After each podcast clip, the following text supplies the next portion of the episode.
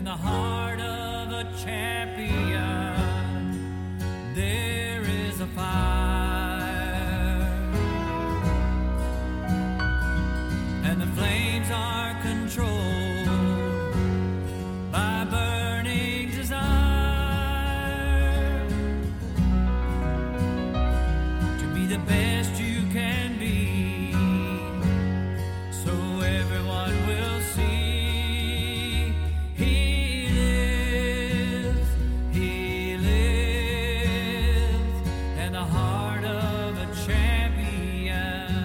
Mistake folks are making in this rough hour is trying to figure out how to fit a little more of God into their crowded lives. We need to do the opposite. Start with God, center your life on Him, and work outward from there. in the heart of a champion. And as we kick off this episode 107 of the Code of Man podcast, that is a fresh off the press, hot off the Line. griddle uh, quotation from John Eldredge's new book, Resilient, which is going to be at the center of our discussion today as we're going to be talking about how to build resilience in our summer. And that that comes from chapter 9 of the book and boy I read that and started underlining stuff and making notes on the side and actually the whole next page. There's just so much that has been good about that and we're going to be talking about we're like a book club. By the way, I'd like to welcome my fellow bookies, Easy Target Corey Cantrell and Roland Napoleon Dean Carmichael. Welcome to our booking session. It's good to have the band back together. It's uh, what's that song? Reunited and it feels so good. Well, you know, I listened to the podcast you guys did last week, and you know, it was good. A lot of good material. I've already uh, referenced it to some folks and said you should listen to this and give it to some some younger men that you want them to be encouraged that they can grow and develop because that's the theme of what you guys were talking about how how you've grown and what's helped with that. But I gotta say, I gotta say, the end of that podcast when you were going off the air seemed to be when you were most energized and excited about the fact that this week all three of us would be back together. The kissy sounds and all that. Yeah, Okay, Yeah. now that was just weird. I'm It- gonna it call it like it is. It was it was a little reminded me of the. Minions. That's what he was going for. Yeah, good Yeah. job. Thanks. Well done. yeah. So uh, it was a great episode, though. I did listen to it. I listened to it while I was away on my um, anniversary trip. But I do, I do have to say, one of the things that just happened over and over again in that episode is the the number of weird things that uh, Old Easy Target says over there, and and and why I say that I wouldn't bring that up because I don't like to point out flaw or fault Because in that's just lives. not his style. Yeah. the There's the first reason sarcastic statement. the reason I bring it up is because the very beginning of the episode, he says something to this effect Overtrek's gone this week, doing what I was doing last week, only with different people. Yeah, I did say that. My wife was listening when, when uh, at the same time we were in the vehicle, and she looked at me and laughed. My wife doesn't laugh at just any old thing. It's like, thank, glad you clarified that. All right, so it I was- guess. Sorry, I, I was just gonna say I, I really didn't think about it because I think I'm. I won't say numb, but I'm just used to you being you and saying things that you normally say, and that is definitely an easy target quote right there. thank thank you.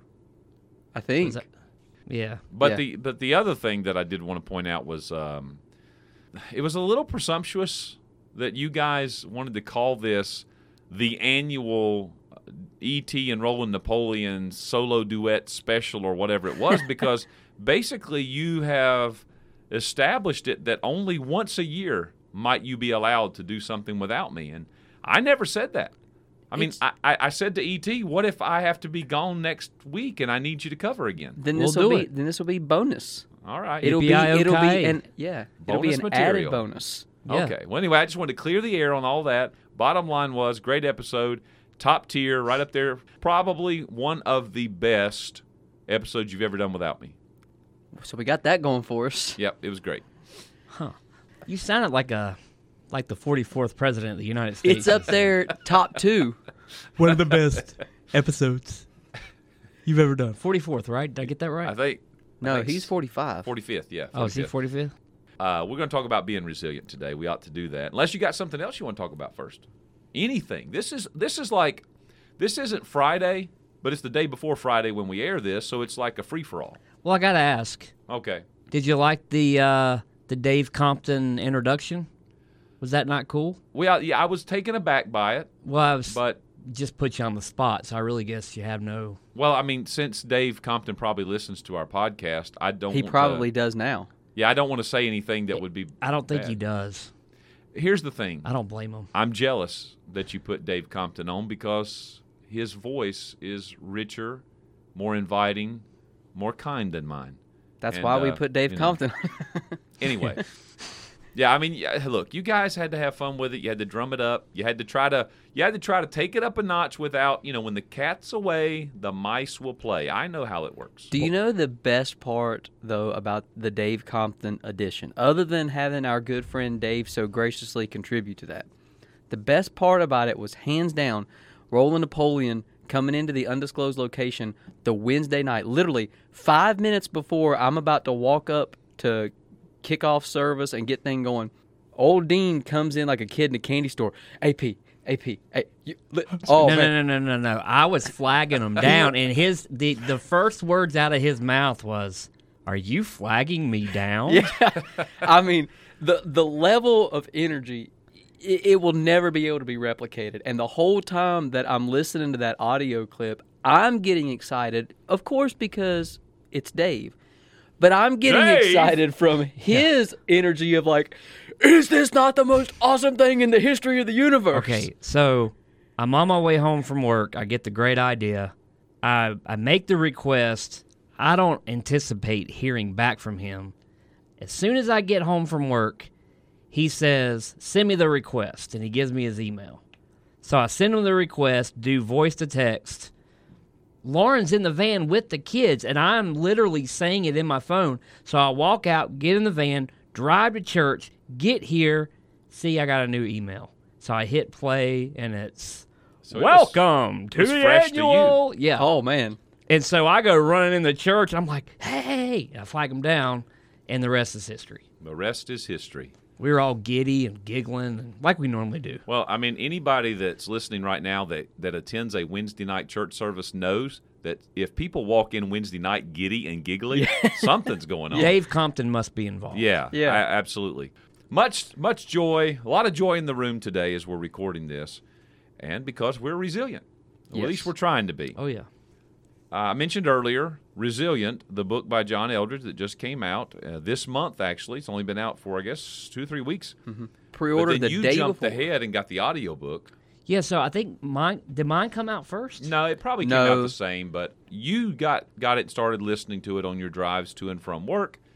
But I had already determined I was saving it for my anniversary trip, which was last week. Yeah, I- your audiobook copy came the Tuesday morning that ours was on the Amazon truck. So, So- you were able to, to access a little bit faster. And I was pleased to find out that just like in uh, Wild at Heart, he was narrating. And I don't know how much because I have not read the the book yet, but he starts out the audiobook by saying that this is more than just an audiobook. So he's he reads it as if he's not reading it. He he talks the book to you, so he may have added I may have gotten more of an experience than you fellas did reading the book. I don't know, but he he well, prefaces we, it tend to be beginning. behind you trying to catch up on most things. Why do I sense you're being sarcastic again? Well, But to the point you just made, you're absolutely right. He's actually played three or four chapters of the Yeah. audio book, and that's what he does. And it is a much more enjoyable experience than just hearing him read it. Not that that's bad, but because he actually just, you know, adds a little more and comments on it. It's like it an interactive audiobook. It's an interactive audio book. It's Well- like a 5D.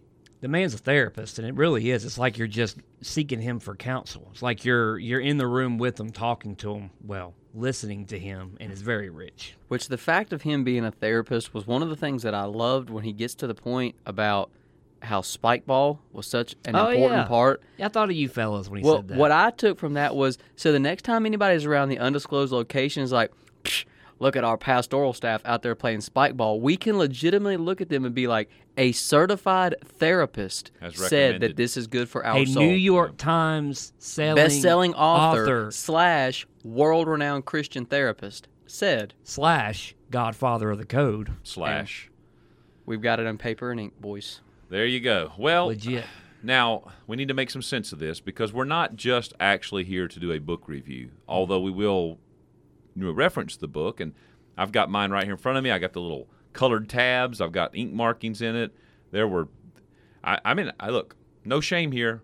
There were moments that I was reading this book on the trip last week where I stopped and shared with Athena what I was reading. And I mean, boy, it just tore me up with excitement, encouragement, and, Yes. and refreshment and, and, and helpful uh, in what I was reading. So it's just a, it's very good. But we will reference that as we go along, and you guys feel free to ping in anywhere with any kind of references. And by the way, credit to where it's due for Napoleon. You're the one that said one day, "Hey, why don't we do a podcast, a book review of Resilient?" And at the time, I thought, "Eh, well, whatever." But then it made sense.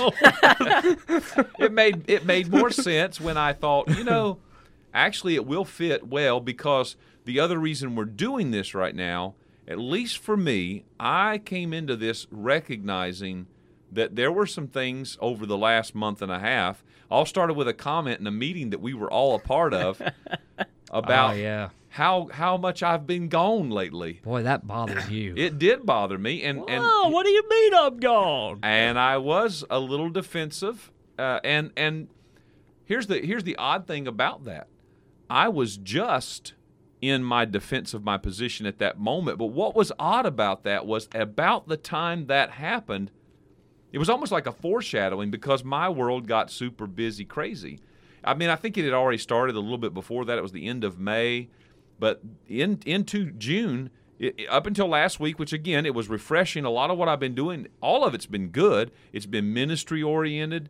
Uh, it's been, uh, or like the, the getaway with, with the wife for the anniversary last week. All of it's been good, but it has been a whirlwind of activity. And what I began to recognize was okay, I'm starting to get that feeling like things are a little out of control.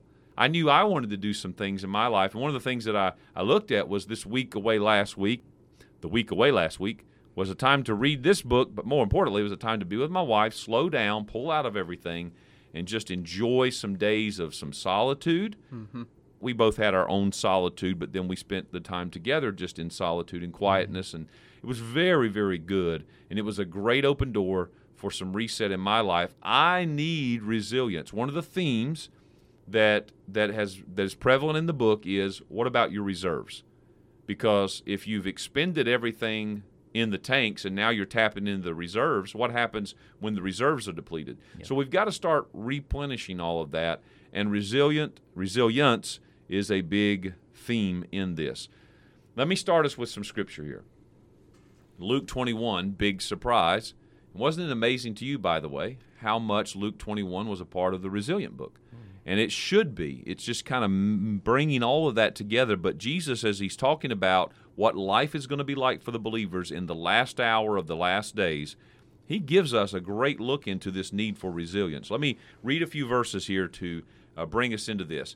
He's talking about how at the end and all this stuff that's beginning to happen, there shall be signs in the sun and the moon, verse 25 of Luke 21, and in the stars, and upon the earth distress of nations with perplexity, the sea and the waves roaring, men's hearts failing them for fear. That's a key statement. And why? For looking after those things which are coming on the earth. And I've said before, I like to just point this out. I know he's talking about all these like cataclysmic uh, Armageddon signs in the sky, but this men's heart failing them for looking after the things coming on the earth, that's a much more practical thing than we might realize because we're observing people who are constantly looking at what's going on in the world around them, and it is causing their heart to fail. All right, it's depleting them uh, in very deep places. And he says, and when and then shall they see the Son of Man coming in a cloud with power and great glory. And when ye these things begin to come to pass, then look up and lift up your heads, for your redemption draweth nigh. Now he gives the parable of the fig tree and how when you see the fig tree begin to shoot, you know it's almost time for the figs and summer's at hand. And he says, in the same way, now, This generation shall not pass away till all these signs are fulfilled. Heaven and earth shall pass away, but my word shall not pass away. Now, here comes the meat of it.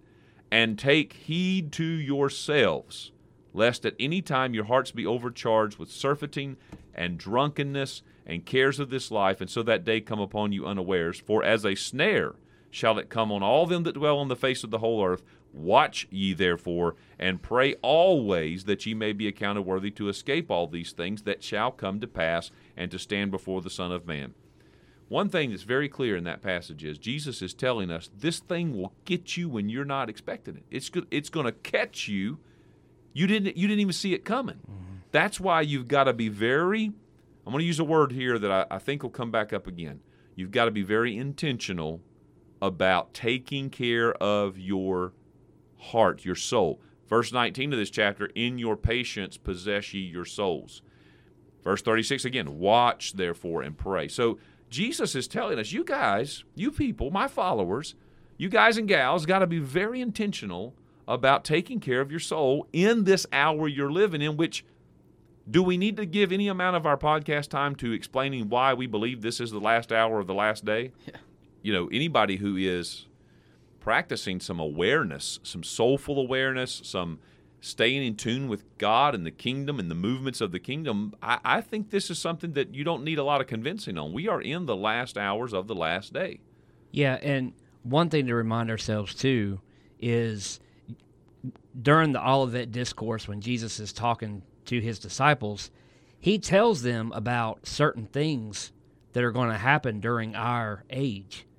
And one of them is actually a pestilence, which is exactly what we're going through now and which is referenced very heavily, uh, especially at the first part of the, of the book, Resilient. But just thinking about how Jesus has warned us and has told us about these things that are going to happen during our age, yet we have nothing left in our reserve, and we it every time it just catches us by surprise, and all we want is for things to get back to normal. Mm-hmm. be good again. So let me just ask you this first question then. In in terms of the last, you know, two to three months or whatever of your life, where do you feel like you have been lately internally in your soul and in terms of soul wellness? How would you describe the condition of your your soul? So I've been thinking, and the word that that finally latched onto me is encouraged.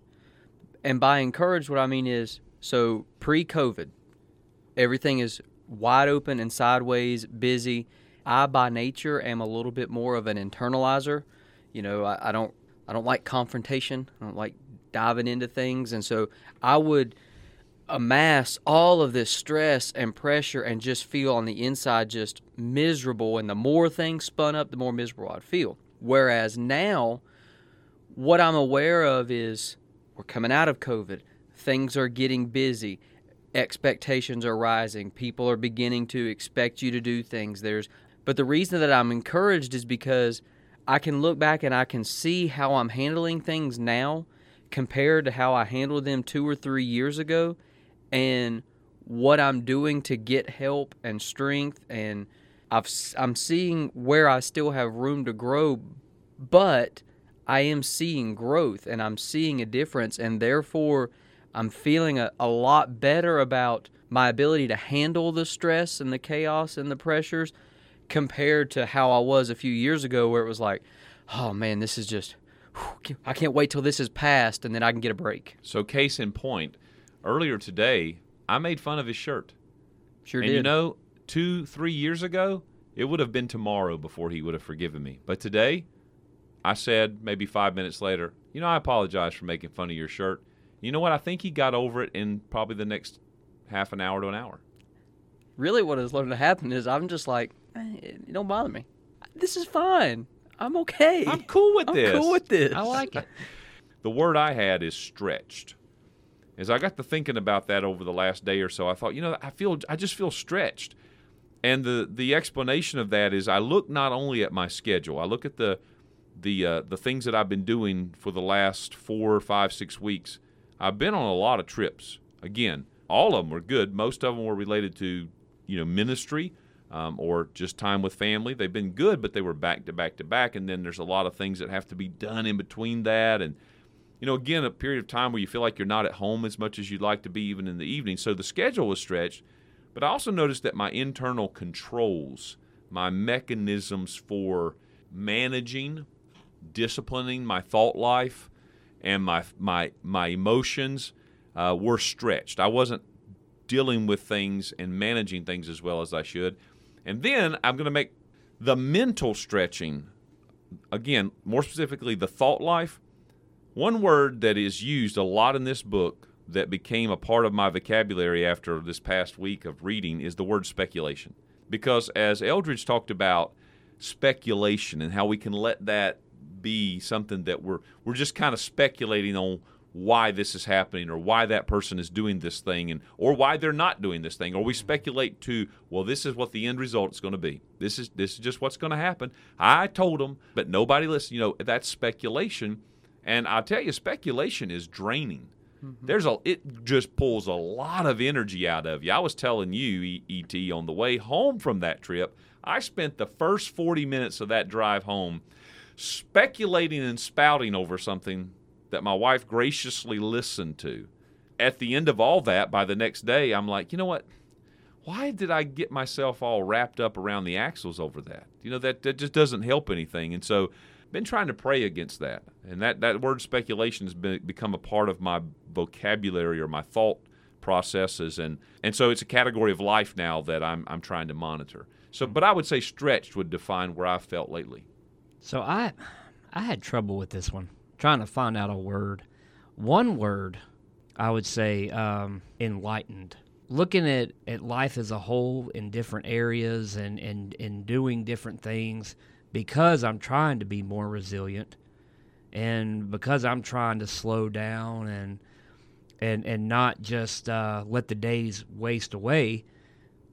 Enlightened a from Mrs. Napoleon. I've learned a lot from my wife these last couple months. It took me ten years of marriage to finally start to to you know really slow down and listen. But Thank you, Mrs. Napoleon. thank you, Mrs. Napoleon. But very enlightened with how to handle conflict, with how to face problems, also how to grow from problems.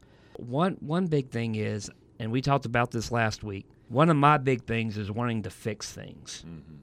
I'm a type A personality. I guess that's how you say that. Just I want to go right to the fix, take control of it. Why stand around and talk about it? Because I'm like you. I if I'm not careful, I start to speculate over things. I'm like, man, I'm just wasting my time.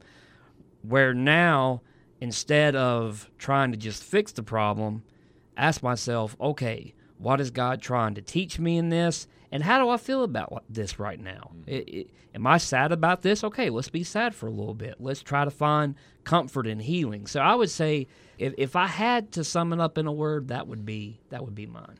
Well, I, I like that, and and I'll say something that is kind of jumping ahead that we'll come back to.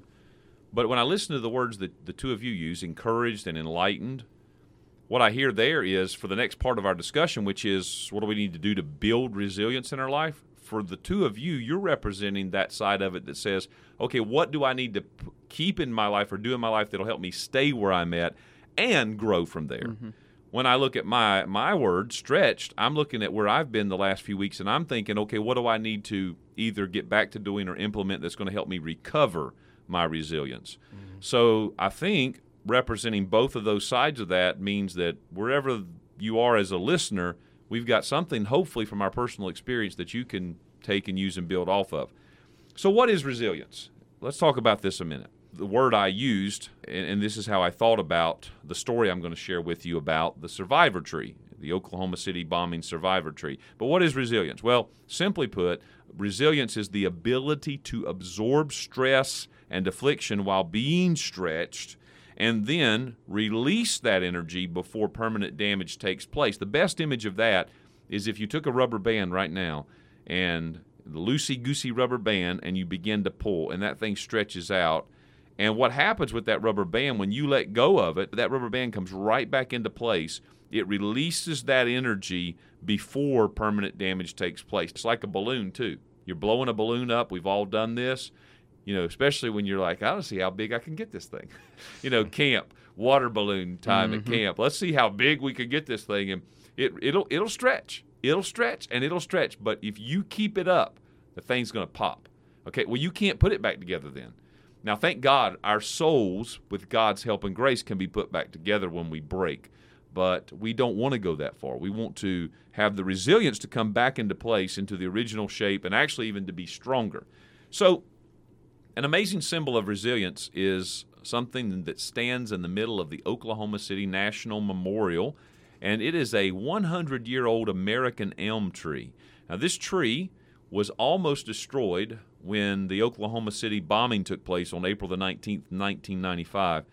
There's pictures of this. You can go online and see it. The, the limbs of the tree were almost completely torn. It almost looked like you know lightning had struck it and split it in, in, in ways. But its its trunk was filled with shrapnel from the explosion, charred because of the cars that were next to it that it, that burned, and uh, you know that had been parked there that day. However, a year after the bombing, when survivors gathered to have a memorial ceremony at the site, the participants noticed that that tree was blooming again. And there was, in fact, still life in the tree that, if you look at the picture right after the bombing, it's done. Cut her down, bake firewood.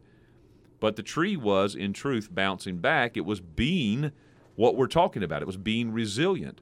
And it became a, a symbol of human resilience in the face of all that hardship and tragedy. And you, you mentioned it uh, the pandemic, and as Eldredge references in the book, it wasn't, it's not just the pandemic. And we've talked about this. 2020 hit us, but remember, life in 2019 was chaos. Mm-hmm. Yeah. Political life in America oh, for a decade has been just nasty chaos. Okay, so there's been a whole lot of stuff that's been building up over the years. So we have, as human beings and the human soul, faced a lot of hardship and tragedy. How did this tree, after such a devastating blow, stay alive and not only stay alive, but come back healthy and strong? Because if you see the picture of it today, uh, this thing is just a vibrant tree. I mean, it's lived another 20 plus years and it's doing well. Well, the answer is found in the deep, extensive root system of that tree because it had tapped in. Uh, it had the security in that, you know, that deep well, that deep reserve to draw life out of, so that even though on the surface there was the great trauma, below the surface there was this unconquerable strength in the roots of that tree. So when you think about what resilience is, that's what we're after. What is going to give us unconquerable strength in our root system? Now, I love Psalm one, uh, Psalm one, Psalm 102, but I love Psalm one. Psalm 102 or Psalm 100 also? I love Psalm 1, Psalm 100, Psalm 102. I love them all. But Psalm 1 is the one I'm referencing, you know. Uh, but it talks about being a tree planted by the rivers of water that bringeth forth in his fruit in this season, and whatsoever he doeth shall prosper. I mean, that's what we want our life to be. I want to be that when things are really going bad around me. So that brings us then to the question of the hour. What are we doing, or what do we need to do to build this resilience in our life?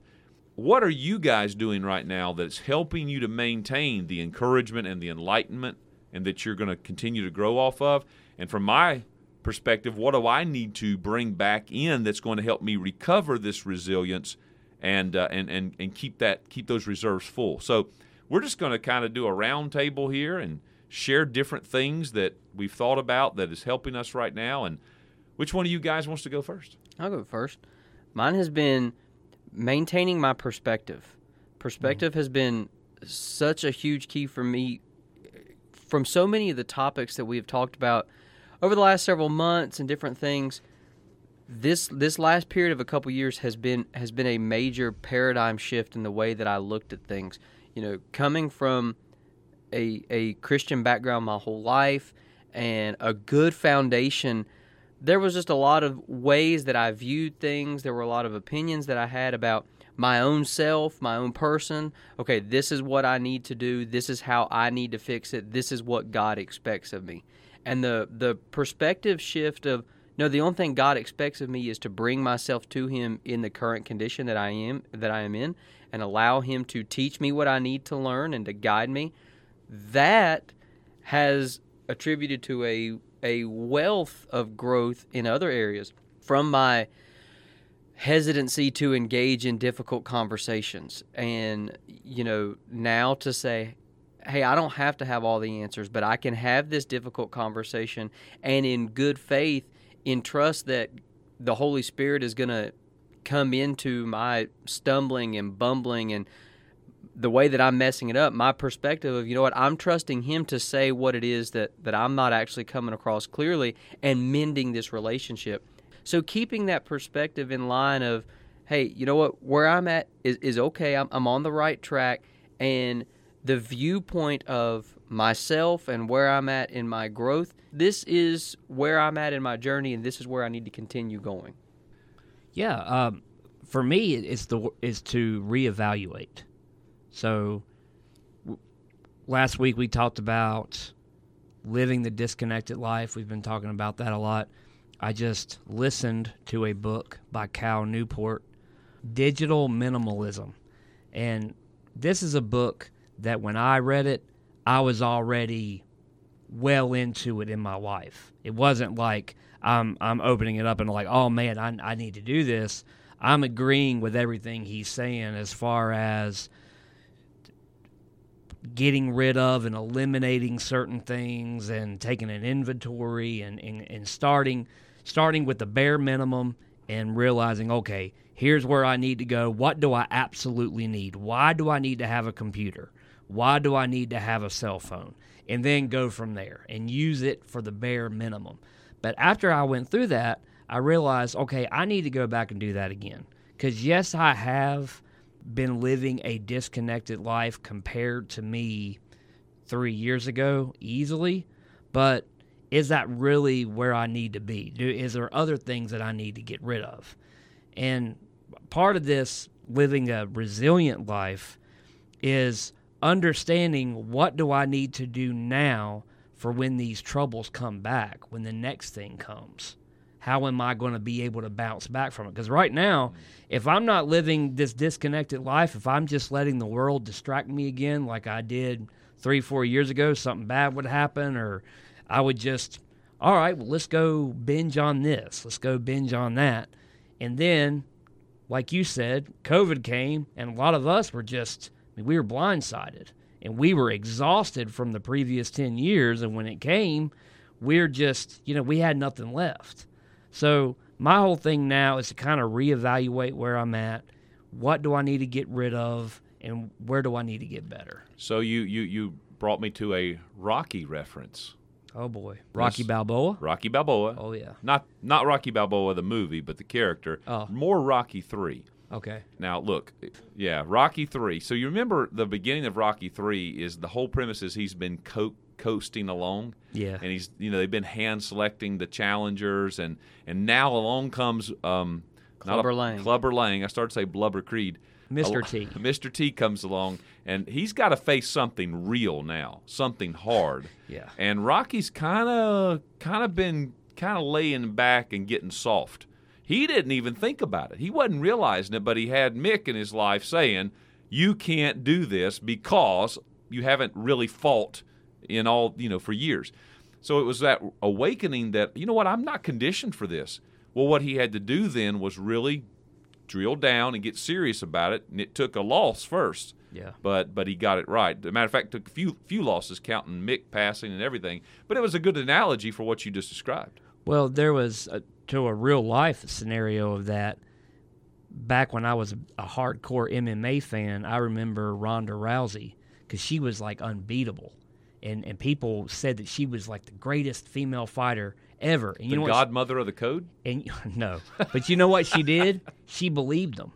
She believed her own hype, and she fought this lady named Holly Holm, who was just a superior knockout artist, and she made her look awful. I mean, she she caught her with a roundhouse kick right in the right in the throat. I mean, it, it was it was bad. Knocked her out cold. And what I remember from that was how Ronda was just she was a celebrity. I mean, movie talks. I, I think she was in a movie. There was talks of her making doing a Roadhouse remake. I mean, she was everywhere. Meanwhile, Clubber Lang, Holly Holm is focused on one thing, and that is defeating that belt. Yeah, right. And, and that pain. pain. And that's exactly what what happens. We're so focused on every other thing, and then our problems, the enemy is only focused on us. And switch, Rocky, switch. That's a great analogy. Thank you. Yeah. A good practical thing to put in there is the value of journaling. You talked about your journal, which you left behind, but but in that journal are a lot of records of things you've learned, A lot of insights, Yes. wonderful things I could be sharing with you all right now. and to a tip and technique to journaling. One of the great things to do is when you get something that is absolutely from God to your heart that is life changing and directional. Don't just leave that hidden in the interior pages of your journal. You take that and put put that at the beginning of the journal, into the journal. Somewhere there's a page where you're collecting those things that you know that was God's voice to me about something in my life. So for me, one of the things that I've recognized that is helping me and that I need to be conscientious of is learning to be gracious to my own soul. Here's the truth about me.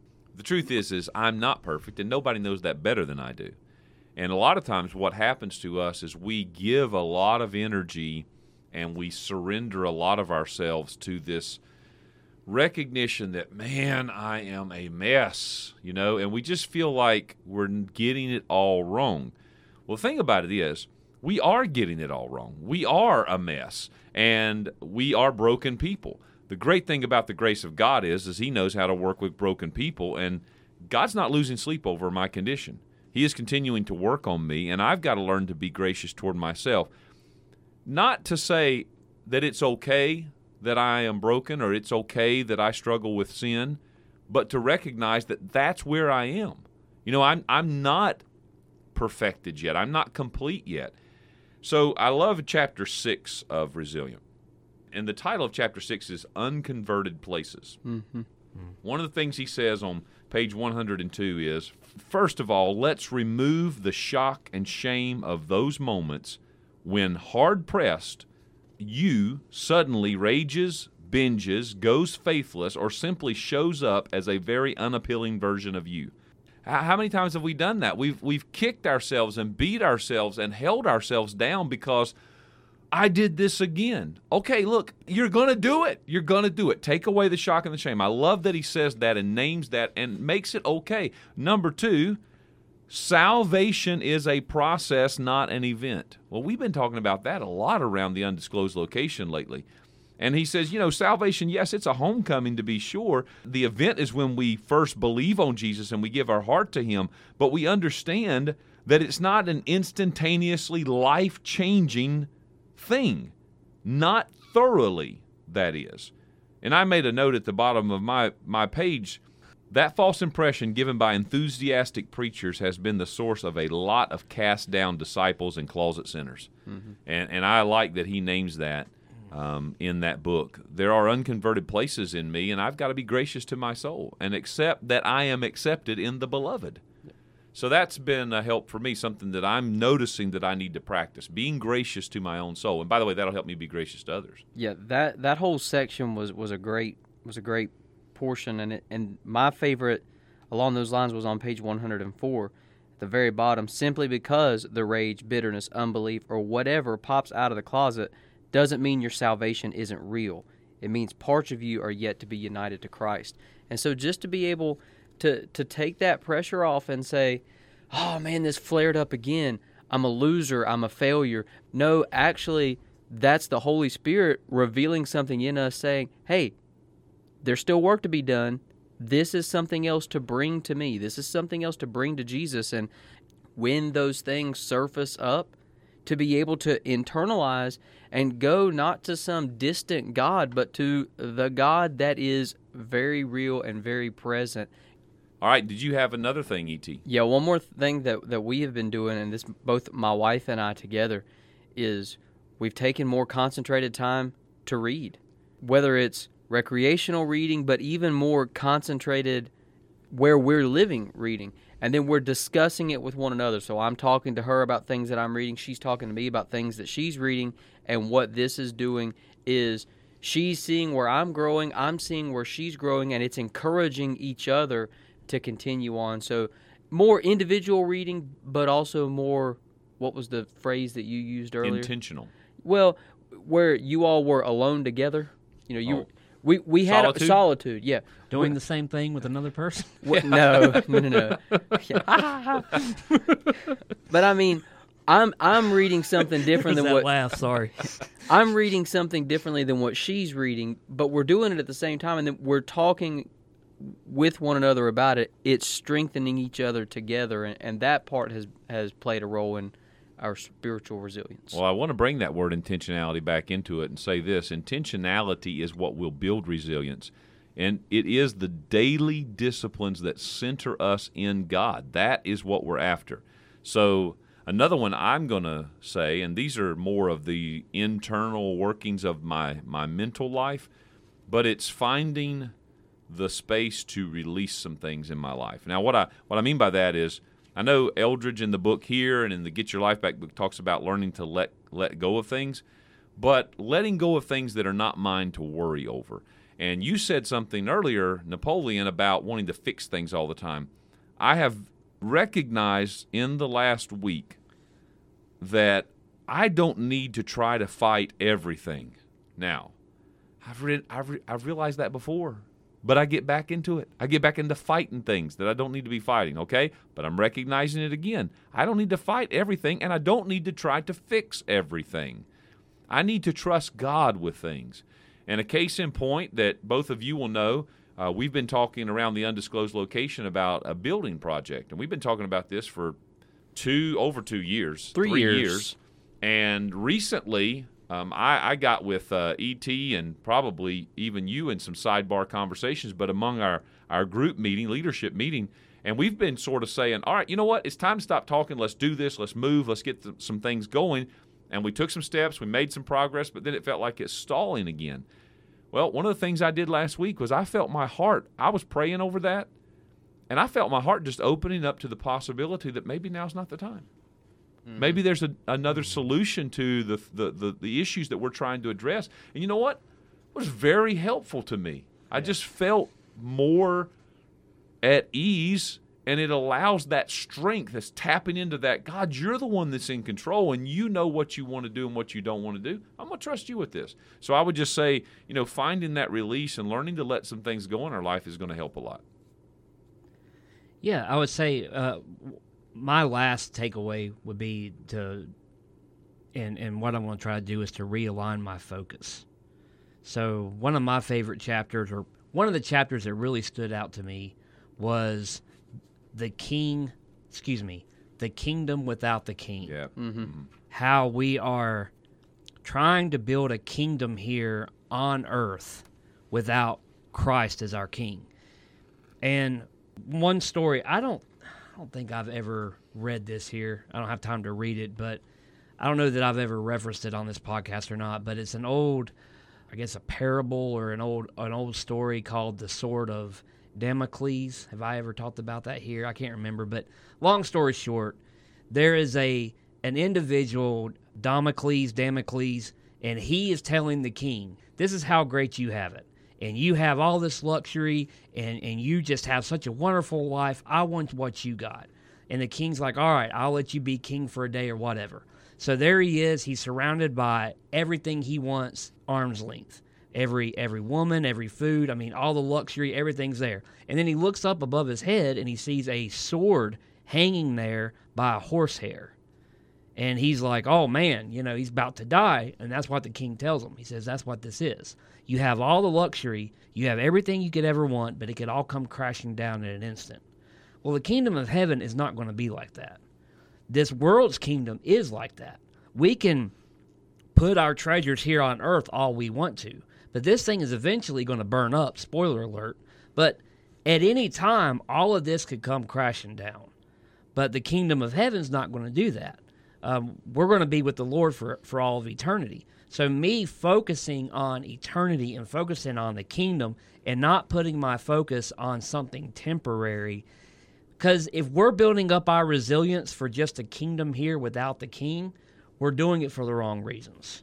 So, I would say just kind of realigning my focus. So that goes back to he is coming again, and what we've been talking about, the second coming of Christ should be the first concern of my life. Right. And uh, that, that's part of what that is, and that's a great chapter.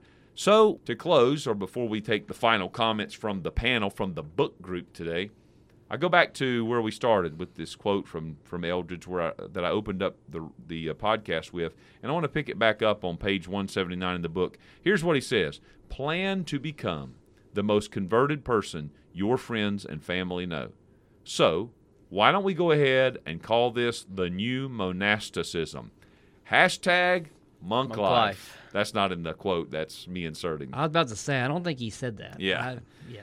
But back to the quote. So why don't we go ahead and call this the new monasticism, rearranging our days to be centered around our life in God, drawing upon his strength for our resilience.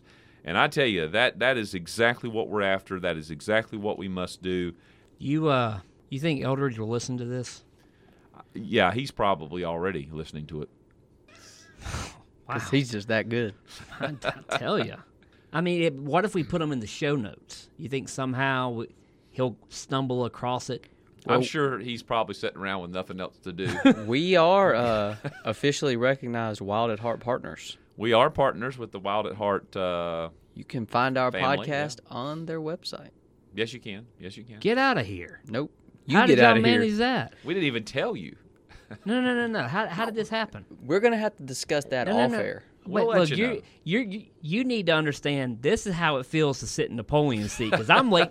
I'm late every time I record one of these podcasts, pal. Oh so, yeah, but his wife's going to leave without him. Yeah, you just gotta learn to be more assertive, like I am. Yeah, exactly. Oh, Take it from oh, Mr. Wow, Assertive over false here. humility. Here it comes. Well, any any parting words, gentlemen? We got to feel. There's a lot you don't know, so we got to. well, let me be more assertive in saying thanks for having me. I gotta go. I'm glad the whole gang got back together again. I Me feel like we ought to sing that theme song from Three's Company. And I knock on the door. I'll be waiting for you. Okay, that's a wrap. In the heart of a champion,